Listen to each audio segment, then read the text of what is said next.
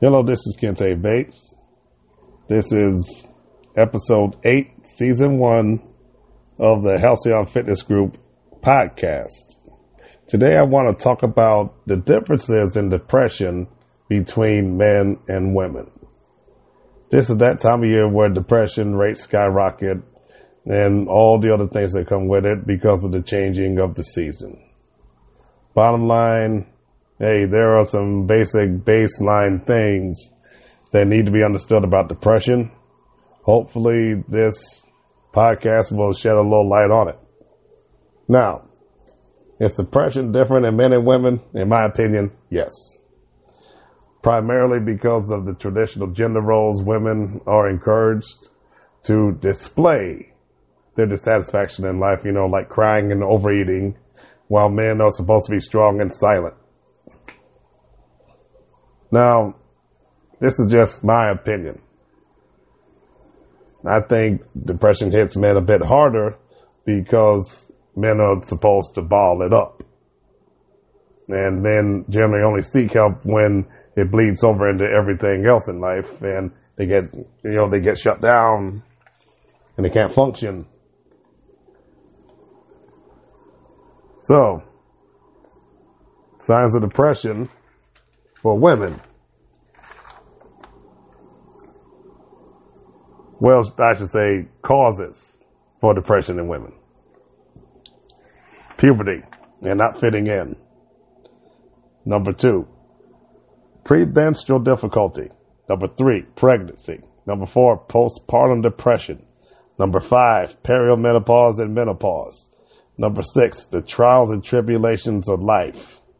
Number seven, having conditions that accompany depression like anxiety, substance abuse, and or eating disorders.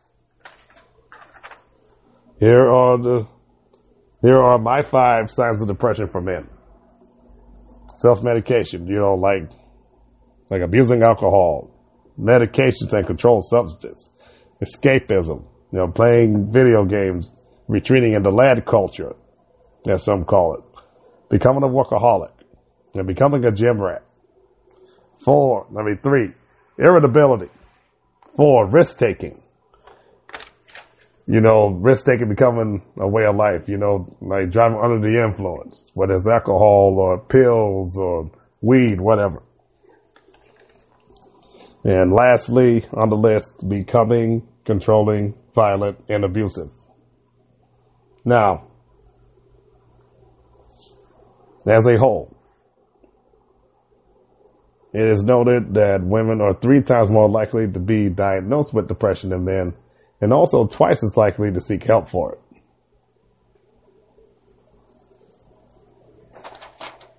Now, going forward,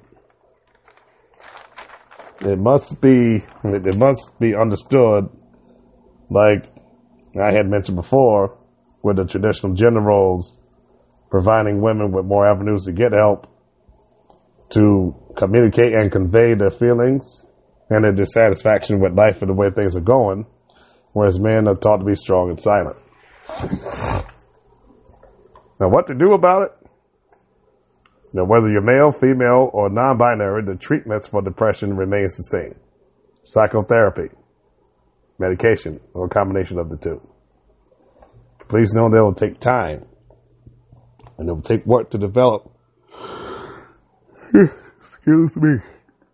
It will take time and work to develop an action plan to defeat depression. You and your mental health provider will have to figure out what's best going forward.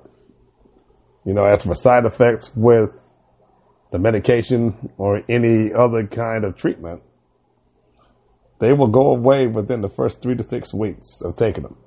Now, as always, listen to your body alert your mental health provider if any complications should arise.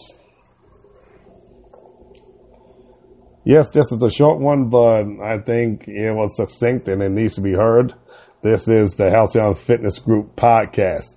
If you like what you heard, subscribe. If you like what you heard, share this podcast. Share it with someone who needs it. The life you save may be theirs. I encourage you to visit the Halcyon Fitness Group blog on WordPress.com. Hit me up on Twitter at HalcyonFG16. That is H A L C Y O N F G as a fitness group 16. And you can find us on Facebook as well. Just another way, being accessible. Being totally accessible is just another way that our world revolves around you. Talk to you later.